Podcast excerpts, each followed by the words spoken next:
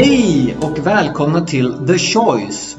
The Choice, det är ett antal samtal om de här viktiga vägvalen vi står inför när det gäller just hållbarhet. Vi som samtalar det är jag själv, Greger Berglund, och jag har tagit med mina kollegor Hanni Hed och Conny Wadbro från CGI som är ett konsultbolag inom IT och affärsverksamhet.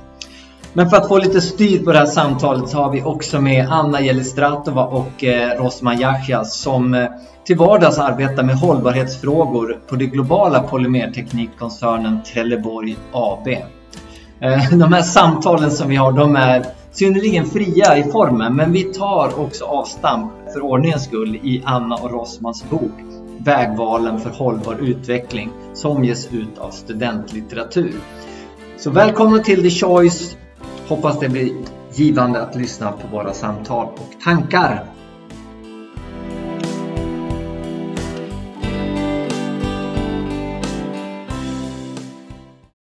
Ja, men nu har vi kommit till kapitlet i Rossman och Annas bok här som handlar om oss som medborgare. Jag får väl erkänna här att det ibland smyger sig på en känsla av hopplöshet där man kan känna sig ganska liten och maktlös.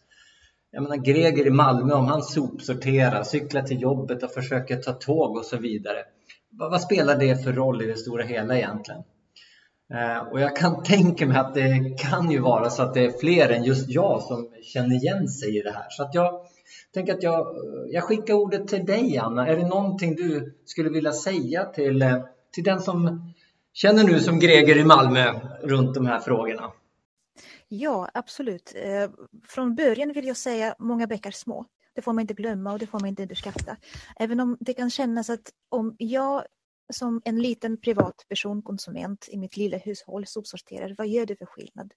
Men om alla gör det i Malmö, om alla gör det i Stockholm, i Sverige och sen i hela världen, det blir ju en stor skillnad.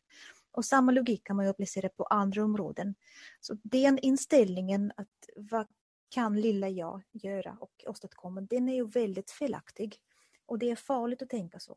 Så eh, jag skulle vilja säga att det är helt tvärtom. Det är utan eh, att vi tar action på individnivån Eh, som vi kommer att misslyckas. Det är otroligt viktigt att alla är med på banan och alla bidrar på sitt sätt. Med det sagt så eh, behöver man såklart inte sikta på att eh, rädda hela världen på egen hand. Det är helt omöjligt och det är ingen som förväntar sig från vanliga konsumenter att de ska göra det.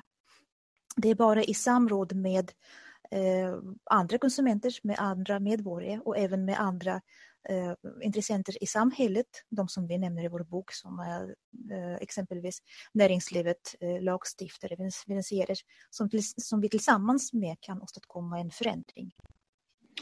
Ja, för du var inne på något där som jag också tänker på. Man är ju inte bara konsument och källsorterare. Man jobbar ju också där man också har en möjlighet att påverka hur man reser inom bolaget eller vad man gör för övriga val i bolaget. Jag vet inte, har vi något att tillägga där? Jo, men visst, alltså, eh, först och främst vill jag bara hålla med Anna om att jag menar, en person gör ingen skillnad, men sju miljarder människor gör ju en jävla skillnad om alla bestämmer sig för att göra någonting lite annorlunda än man har gjort tidigare. Man måste hålla det i minnet, precis som Anna säger. Och sen är det som du säger Greger, att, att eh, på jobbet kan man göra en, en otrolig skillnad också då. Va? Eh, där kan det ju vara ett att man fattar ett beslut eh, så, så blir det ändå plötsligt ganska stora konsekvenser av det. Jag menar, tänk på vad som hände nu under covid när vi drog ner på tjänsteresorna så här faktiskt radikalt som faktiskt har skett. Det är ju en otrolig insekt som plötsligt har drabbat alla företagsledningar. Titta, verksamheten fungerar ändå. Sverige av idag, precis nu i september 2021, är ju tillbaks i konjunkturen igen. Allting går ju som tåget. Och det är ju trots att vi inte har gjort några tjänsteresor på ett och ett halvt år eller mer. Det är helt otroligt. Hur kunde det funka egentligen? Det är ju det digitala som har räddat oss i det här fallet och, och, och det finns alla möjligheter att ha möten utan att behöva åka. Det finns ju otaliga sådana exempel på hur stor skillnad vi kan göra som individer. Mm. Jag tänker också på det här med konsumenten någonstans att det som Anna var inne på med att, men att man måste hela tiden försöka göra en förändring. Jag kan lite sakna Eh, en, så här, en tydlig förebild för mig som gör det här på ett bra sätt. För man vill ju heller inte eh, eller jag tror att vi som individer har nog väldigt svårt att först har liksom lärt oss ett sätt att leva och ett visst behov som vi nu har börjat fylla. Och sen ska man helt plötsligt försöka tänka, tänka om och kanske eventuellt dra ner på vissa saker eller åtminstone göra annat som ger en lika mycket liksom tillfredsställelse. Um, och där funderar jag på, där behöver vi ju fundera på hur vi själva kan vara de här förebilderna för våra kollegor eller för våra kompisar och våra familjer. Um, någon som gör det här på ett bra sätt som visar att det faktiskt, att det faktiskt går. Um, så jag tror mycket på det här med att, liksom bli en förebild för andra och hitta förebilder för en själv där man tycker att den här personen gör det här riktigt bra, uh, vilket betyder att det kan jag också göra. det tror jag är en viktig, en viktig poäng i debatten också. Jag håller helt med att det är väldigt svårt utan en förebild och utan någon riktlinje och ramverk att förhålla sig till. För som konsument så är man ju helt ute i en ocean av olika ja, tankar och idéer och någon som tycker si och någon som tycker så. Allt i princip kan vara fel från någon annans perspektiv. Ska man minska på köttkonsumtionen och äta vegetariskt istället, då kan man kanske öka konsumtionen av soja som eh, tillverkas på något annat ställe i jorden och måste transporteras till Sverige. Så det är väldigt många eh, aspekter som kan eh, tolkas som fel och som inte är lesser evil, men snarare tvärtom. Och det är väldigt svårt att hitta den eh, mitten som man ska förhålla sig till. Även för de som jobbar med hållbarhet. Det finns, det finns väldigt eh, lite som är väldigt tydligt fel eller rätt. Mm. Men det där tänker jag ibland på att, eh, att eh, ja, dels måste vi få en bättre klimatmärkning rent allmänt sett för att man måste få lite handledning, det är såklart. Det är såklart. Men det är ju alltid någon som säger att det är fel. Om vi startar med elbilarna så säger de att men det kostar en väldig massa energi att bygga batteriet. Ja, det gör det, men när man har liksom förbrukat eh, något år livslängd på elbilen så har man faktiskt jobbat in den där energin som det tog att bygga batteriet. Så att, alltså, det är mer rätt än det är fel att vi har slutat med fossila bränslen i bilar. Så måste man väl ändå se det. det ingenting blir ju perfekt direkt. Va? Det finns en lite snirklig väg mot det bättre tillståndet och så är det ju med det här också. Ja, jag, jag tänkte det du sa Hanne där och hoppar tillbaka lite till det här att eh, just de här förebilderna.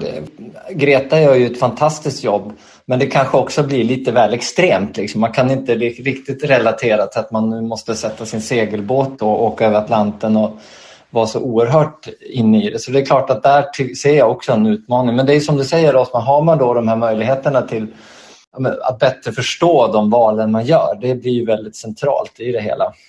Och det går ju över hela linjen tänker jag också. Alltifrån att du pensionssparar till vad du handlar till eh, vilka politiker du röstar på och så vidare. Jag vet inte Conny om du vill flika du, du ler lite när man säger eh, sparande här också. Det vet jag att det är ett område som, eh, som ligger dig varmt om hjärtat. Ja, men, men det, ja, ja, många kloka ord som har sagt här. Eh, man kan ju säga så här, jag tycker det gör det lätt att göra rätt. Eh, och, och, I det finns det många olika sammanhang. Vi har varit inne på digitaliseringen till exempel, att ha ett möte digitalt istället för att eh, ta och åka dit fysiskt. Det är ju en sån sak som har underlättat väldigt mycket under pandemin. Men, men eh, som jag är inne på som ett varmt ämne för mig är ju att hållbarhet är helt klart en finansiell fråga och likadant där, gör det lätt för att göra rätt. Eh, vi ser ju nu, det har varit rätt så eller väldigt stora inflöden till ESG-relaterade fonder. Det uppstår viss typ av greenwashing, eh, så är det. Eh, för att man ser att det är höga kapitalinflöden där så, så blir det lite, lite Klondike och lite lycksökare och så vidare. Men även där har ju då både eh, lagstiftare men även de olika eh, finansaktörerna ett stort eh, arbete att göra för att göra det lätt för den enskilda individen att pensionsspara, som är en jättestor del, till exempel extremt stora flöden, att man liksom kan sätta sina pensionspengar på ett bra och hållbart sätt. Men även det privata sparandet så att man ser att det här går till bolag som är med i klimatomställningen. Ja, men det, det där, där går att göra jättemycket för den enskilda individen. Men jag, jag håller med om det, men jag tror inte heller att det riktigt räcker någonstans. Eh, för vi kan prata att vi, det var lite, vi har diskuterat det någon gång innan här att det, det är någonting som du gör lite halvt passivt. Det är en sak om du har superduper koll på exakt vart du placerar dina pengar. Eh, men det finns ju så mycket, man kan, för det, det ligger vid sidan om på ett sätt och tickar vidare. Eh, men jag tror att vi måste göra mycket drastiskt liksom, i hur vi lever våra liv också. Eh, oavsett liksom, vilken generation vi tillhör eller om vi bor i stan eller på landsbygden. Um, och Det är mer det här som jag sitter och funderar på om vi liksom, som mänsklighet greppar eller om vi förstår hur stort det här är någonstans. Eh, sen är det väl jättebra att det, att det dyker upp och blir mer, eh, liksom, att det går åt det hållet med hållbara fonder eller investeringar. Eh, men jag tror som sagt att det, det, det, måste ske någonting som är mer aktivt också. Eh, Medan jag, nu kallar jag det passivt, men det, jag hoppas att du inte blir kränkt Conny. Um, så jag tror att det måste finnas en parallell till att liksom långsiktigt spara hållbart men också göra aktiva val egentligen varje dag. Nej, men jag, jag kan ju bara hålla med det du säger, eh, även om eh, man är eh, mer eller mindre aktiv i sitt sparande så är ju, det, det bidrar ju till den kapitalinvesteringen för det krävs väldigt mycket kapitalinvestering och mycket av den här enorma omställningen som vi ser här nu kanske till och med utan, bättre om den skulle vara utanför den kapitalmarknaden eller en noterad miljö. Och likadant, jag tror vi var inne och diskuterade på det lite där att det krävs en viss långsiktighet i det här och, och likadant om du drar och, och, och, och röstar på din politiker så är det ju på ett fyraårsperspektiv. Så de flesta blir folkvalda. Och det, det, här är ju egentligen vad du säger, han är ju den svåra frågan när vi har väl vant oss vid någonting, att vi har haft möjlighet att flyga jorden runt, vi har haft möjlighet att ta bilen på ett enkelt sätt. Att just det där ställa om och, och faktiskt göra vissa inskränkningar i vårt normala sätt att leva, eh, göra andra typer av val. Eh, det är svårt. Vi såg att vi lyckades med det under, under eh, det, det här året som var i princip total nedstängning i vissa avseenden eller vissa ekonomier. Så vi kan ju om vi bara vill men samtidigt ser vi nu när det, samhället öppnas upp igen så har vi en, en tydlig återgång till mycket, inte allt, men till ganska mycket. Eh, så, så det här är en, en eh, det är en stor fråga som är eh, Ja, det, det, kräver mycket av oss. Jag tror ändå då, Conny, att det är så här att man kan inte liksom säga att vi måste göra allt med en gång. För så funkar inte människor. Vi kan inte göra allt med en gång. Men om vi gör synbara och tydliga förändringar, många på en gång, då blir det ju ändå ett bra resultat. Jag tycker till exempel inte att det, man kan begära folk att de aldrig ska flyga. Jag tycker det, det går alldeles för långt men man ska flyga betydligt mindre och man ska inte göra onödiga flygningar. För det har skett så otroligt mycket onödiga flygningar bakåt i tiden och det måste vi sluta med. Men att liksom, man kan inte förbjuda folk att flyga för det är klart att en resa ger en någonting på det personliga planet annars hade vi inte hållit på så här på något sätt. Va? Men onödigt resande både i tjänsten och privat, alltså det där med att göra någon sån här fånig Eh, Eh, shoppingtur till Asien på fyra övernattningar liksom, och, och, släppa ut hur mycket koldioxid som helst. Åka till Los Angeles för en kort stund. Alltså, eller, det har ju skett väldigt mycket i, i eh, affärssammanhang också. Folk åker halva jorden runt för ett jävla möte. Sånt måste vi sluta med. Och, och, kan man bara få bort det där till att börja med så har vi ju ändå gjort en radikal förändring av mångas mönster och eh, sluta få folk att liksom bara skryta med hur de flyger kors och tvärs över jordklotet för det där är ju bara dumt. Så att eh, ja, man behöver inte göra allt med en gång menar jag. Det är inte heller så att folk som bor i glesbygd absolut inte ska få ha någon bil. Det, det kan vi ju inte säga liksom. och de har ju kanske inga laddstolpar på nära håll och så vidare. Men, men alla som kör i stan måste ju sluta med det på det där sättet som man gjort oövertänkt och med korta distanser när det gått lika bra att cykla eller gå eller vad som helst. Liksom vi måste börja i den änden i alla fall. Men kan man inte in också lite där, göra det lätt för att göra rätt, det vill säga eh, till exempel det som diskuteras väldigt mycket nu här, aktuellt ämne, är i takt med att elpriserna fluktuerar väldigt, väldigt mycket, priset på utsläppsrätter. Vi ser att vi har en, en allt bredare majoritet för att diskutera en, en någon form av eh, en skattesats på utsläppsrätter och det vill säga även se vad, vad kostar en flygresa med eh, rent utsläppsmässigt, vad kostar en bilresa rent utsläppsmässigt, men även också bara vi står vid, vid kyldisken och ska välja vilken typ av maträtt ska vi ta idag eh, beroende på vilken typ av, om det är plant-based eller om det är eh, vanligt kött, så finns det också en, en, en, en en indexering egentligen. Vad har kostnaden för framtagningen av detta varit? Och, och, det gör det mycket lättare att göra medvetna val. Sen är jag fullt medveten om, eller fullt, håller helt med om att jag tycker inte man ska, det här med att förbjuda, det leder inte någonstans, men däremot att, att, att eh, ja, men, tänka efter helt enkelt. Vad vill jag göra för val? Mm. Men det vet jag att du tog upp också Rosman i tidigare avsnitt, det här med att det inte är alla som har möjligheten till det. Eh, och det måste Nej. man också ha otrolig respekt för. Mm. Att det är väldigt lätt yeah. att säga att, att man ska välja det rätta alternativet. Eh, men det är verkligen inte alla som har den, eh, den kapaciteten överhuvudtaget. Så det måste man ju också ehm, Ja, Såklart. Vi, var inne på det, vi var inne på det med länder förut. Jag menar, bor man i ett eller har man ja. de förhållanden omkring sig där man inte har mat för dagen eller inget jobb eller inget tak över huvudet, då är det inte så lätt att tänka hållbart. Utan då måste man ju först och främst tänka på att man måste ha någonting att äta. Så vi som har det hyggligt, det är vi som måste börja göra uppoffringarna då. Vi kan ju inte begära av folk som inte har förutsättningarna att de ska anpassa sig och göra en massa eh, uppoffringar som, som är omöjliga för dem att göra i den situation de är.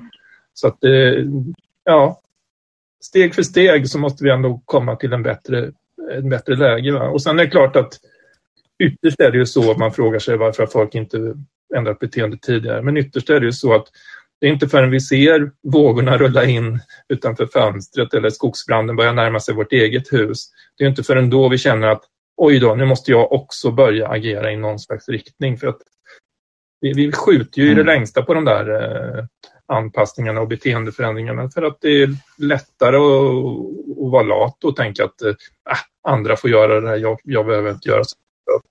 Mm. Jag tyckte du var, eh, Conny, du touchade också på något som är inne i boken och det är just den här med nudgingen, att börja jobba mer eh, effektivt med nudging och där kan vi också skapa, Hanne, lite det du kan få ut efter, också bra förebilder. Liksom, att hur puttar vi varandra lite närmare på ett smart sätt så att det inte blir den här dramatiska förändringen heller kanske i folks liv utan man successivt kan börja göra mer, mer smarta val så att säga. Jag vet inte om Anna, om du vill nämna, säga någonting om det här med nudging och i, i, den, här, i den här kontexten? Eh, nudging tycker jag också är ett bra exempel på hur viktigt det är att involvera olika sidor. För visst kan jag förklara för mina kompisar och familj och nudga dem åt ett visst håll, men det är mycket bättre om butikerna gör det tillsammans med mig. Om staden gör det med mig, som Köpenhamn gjorde och visade sådana roliga spår på trottoaren var soptunnan står. Eh, att eh, bankerna gör det med mig, att alla är med och försöker hjälpas åt att hjälpa Conny, som du säger, göra rätt val. Så det är lätt att göra rätt val. För det är ju inte alltid idag. Och jag skulle vilja utveckla lite eller kommentera det som Rosman du sa med eh, den stora skillnaden mellan länderna. Eh, trots att jag tycker, precis som vi alla, att man inte ska kräva från medborgare och konsumenter eh, en förändring, så får vi ändå känna och inse att vi i de här eh, rika välmående regionerna i världen har lite större ansvar på oss. Vi har resurser, vi har tid, vi har kunskaper i större utsträckning än många andra människor på jorden. Och det är klart att i alla fall vissa av oss som har ork och tid kan ta på sig den lite mer ledande rollen, och, eller modigare rollen och våga göra saker som många andra inte kan av olika anledningar. Ja, men så är det naturligtvis. Jag tänkte på det du sa Conny också om, om eh, att eh, klimatmärka till exempel maten. Alltså för några år sedan när Max hamburgare började då sätta ut klimatavtryck på sina olika hamburgare så tyckte man kanske att det var lite långsökt ibland. Men i själva verket så var de ju bara först med någonting som kommer att bli vardagsmat så småningom. Det vill säga att man kan se på förpackningen hur mycket koldioxid har det gått åt för att producera den här maten. Och det är inte mer än rätt att det ska finnas den informationen, precis som vilka ingredienserna är i, i maten så, så vet man hur mycket hur mycket har släppts ut för att jag ska kunna köpa det här. Så ja, och ni, ni tar ju faktiskt upp det i nästa kapitel i boken när ni har en liten scen av en tänkt framtid där man faktiskt, eh, en mamma som eh, saboterade hela koldioxidkontot. Man kanske småflinar lite åt det men det känns inte helt främmande ändå. Kanske inte att det börjar hos familjen men jag kanske börjar hos företagen. Eller, ja, det där är ju delvis redan... Det börjar det börjar nog hos företagen. Va? För att där vet vi ju redan att vi måste börja tracka liksom, utsläppen på ett helt annat sätt och det kommer vi att göra. Anna och jag jobbar båda i ett stort företag som jobbar för fullt med just detta just nu. Men även för en vanlig familj så är det ju inte så väldigt långsökt. Om vi i Sverige släpper ut någonstans kring 10 ton om året eh, CO2 per medborgare så vet vi att ska vi klara det här temperaturmålet så ska vi ner till närheten av ett ton. Då. Det vill säga vi ska försöka få bort nio tiondelar av det gamla. Då måste man ju börja räkna lite grann och då tror jag då måste vi ha digitala hjälpmedel för att hålla, hjälpa oss att hålla ordning på var vi befinner oss och så vidare. Så jag tror nog att det kan bli så att man har liksom konton och kvoter som hjälper en att hålla ordning på det här så småningom framöver. Sen om det blir tävling av det och om det blir familjekonton som vi skojar om i boken, det är ju en annan sak, men det väljer vi väl. Men men att man kommer att vara oerhört mycket mer medveten om hur mycket mm, koldioxid jag har släppt ut i år än vad man har varit tidigare. Det tror jag. Det kommer att vara ungefär som, ni vet, som BMI eller något annat som man har ordning på idag.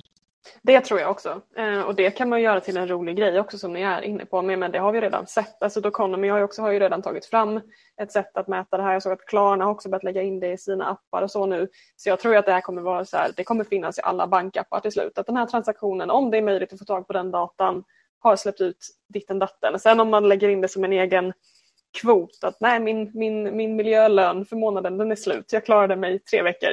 Eh, det får vi väl se. Men jag tror absolut att det kan vara Ja, det kommer vara allmängods, Hanna, tror jag, när någon säger så här, ja men jag ska sticka till Thailand nu. Ja, okej. Okay. Så du har koll på dina, vad det nu är, 250 ton då när, som den eh, resan ger. Då. Det, det, är liksom, det är inget problem för dig. Liksom. Nej, precis. Mm. Men man får ju inte heller börja, alltså, eh, tänker jag, man, som du varit inne på innan också, det, det blir ju fel om man börjar, liksom, om det blir någon häxjakt på människor som gör vissa saker. Men jag, jag håller med dig, det, man får väl... Men man får nog stå ut med att någon kan skämta om det. Exakt, det är Exakt. Men, men, men, men, det är jätteintressant och jag tror det här är, och vi ser nu, vi är fortfarande en ganska omogen eh, startsträcka kan man säga här nu kring hållbarhetsredovisningar. Delvis, och det bygger på eh, egna uppskattningar men just det, just det här med att, att data blir ju verkligen den guldet kan man säga i sammanhanget här. Har vi korrekt data så kommer man kunna ha en, en bättre visualiseringar helt enkelt, som sagt, eh, som skämtsamt gör här i, i, i boken. Eh, så att vi får en, en, en vi, får, vi får skapa en medvetenhet på ett helt annat sätt än, än vad det är idag. Och förhoppningsvis, som jag är inne på här, att vi exporterar den här kunskapen runt om i världen så att vi är de som börjar göra rätt åt det hållet och sen får övriga jorden att, mm. att hänga med. Då blir vi någon annans förebilder med andra ord. Ah, där har den! Vilken kläm alltså. Snyggt! Jag kanske måste rätta mig också. Jag sa 250 ton. Det kanske sitter någon där ute och har koll på det här. En flygresa mellan Köpenhamn och Bangkok skriver i boken ger upp till 750 kilo utsläpp ungefär. Så eh, jag tog i lite där. Men det är ändå ändå så, 750 kilo är ju nästan ett, ett års eh, utsläpp om man ska ner på ett ton. Så man måste ändå tänka lite grann. Nej, men det, det är ju sådana saker som kan hjälpa en och just det också att förstå hur mycket impact olika val har.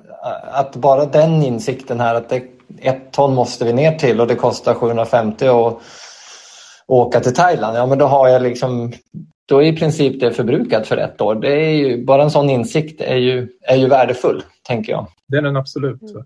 Nej, men det är de här klassiska, ni vet, bilen, biffen, bostaden. Alltså det finns ju ett antal val som vi kan göra och, och som jag tror att vi kommer att göra i ökande utsträckning i alla fall. Och naturligtvis har vi stoppat våra sparpengar som vi redan har pratat om och så vidare. Det har ju redan gett avtryck då med, med att politiker måste titta lite närmare på var de, var de har sitt sparande då, vilket man kanske inte har ägnat så mycket tankar på tidigare. Nej, men absolut. Ja, men, eh, jag började ju vara lite kände mig lite kanske moloken här över vad det lilla jag kunde göra. Jag känner att jag har fått eh, betydligt mer insikter om vad jag kan göra, att det faktiskt gör skillnad. Jag vet inte om det är någon som vill runda av med någonting ytterligare här. Jag har ju en sån där grej, jag har ju en sån grej som egentligen är hela bokens takeaway. Då. Det är det här att det räcker inte med att en nyckelgrupp i samhället gör vad de ska, utan Företagen måste mm. stå för innovation. Finansiärerna måste stå för finansiering av den gröna innovationen. Eh, lagstiftarna måste visa mod och gå före. Eh, Politikerna. ja. politikerna, lagstiftarna och sen eh, måste medborgarna eh, ändra sitt beteende i vissa avseenden. Och det, är inte, om, det räcker inte att någon av det här gör något av det här utan alla måste göra det här och, och i någon slags samförstånd också om att det här är vägen mm. framåt. För att eh, vi, annars klarar vi inte. Utmaningen har blivit så stor så alla grupperna måste samverka. Mm.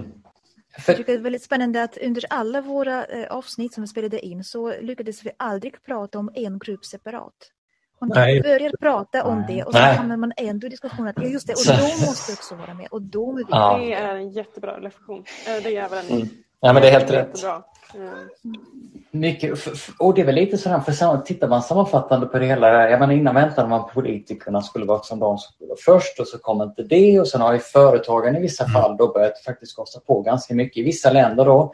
Och nu tycker jag det är en, en, en stor del att, att den enskilda konsumenten, du och jag, vi liksom börjar titta på det, kommer börja eh, vilket klimatavtryck vi gör. Så, men det är verkligen som säger, samverkan, samverkan eh, är ju nyckeln. För att, och då får vi också ketchup-effekterna på det hela som vi kanske inte riktigt sett än, men antagligen som man väl, då, då händer det ordentligt.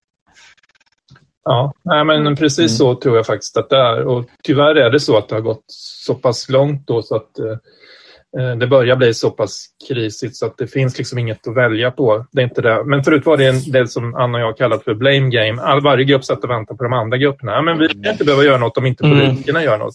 Ja, men företagen kan inte göra något om inte politikerna gör något. Politikerna, ja men vi kan inte göra något om inte företagen gör något. Och så vidare. Det var mycket sånt tidigare. Alltså. Mm. Och när det blir blame game då är det lätt att det liksom bara blir liksom motståndare som nästan, nej men det där är, det händer ingenting. Men när man ser när samverkan börjar komma och det blir liksom bredare kontext och det nästan blir förebilder, när stora går före, ja, då är det någonting som man väntar, det ligger ju någonting bakom det hela här. Och, och sen mm. uppstår förhoppningsvis ljuv musik då framåt utifrån den här gemensamma orkestern som spelar eh, klimatomställning. den smäktande formuleringen från Conny får sätta punkt för det här avsnittet.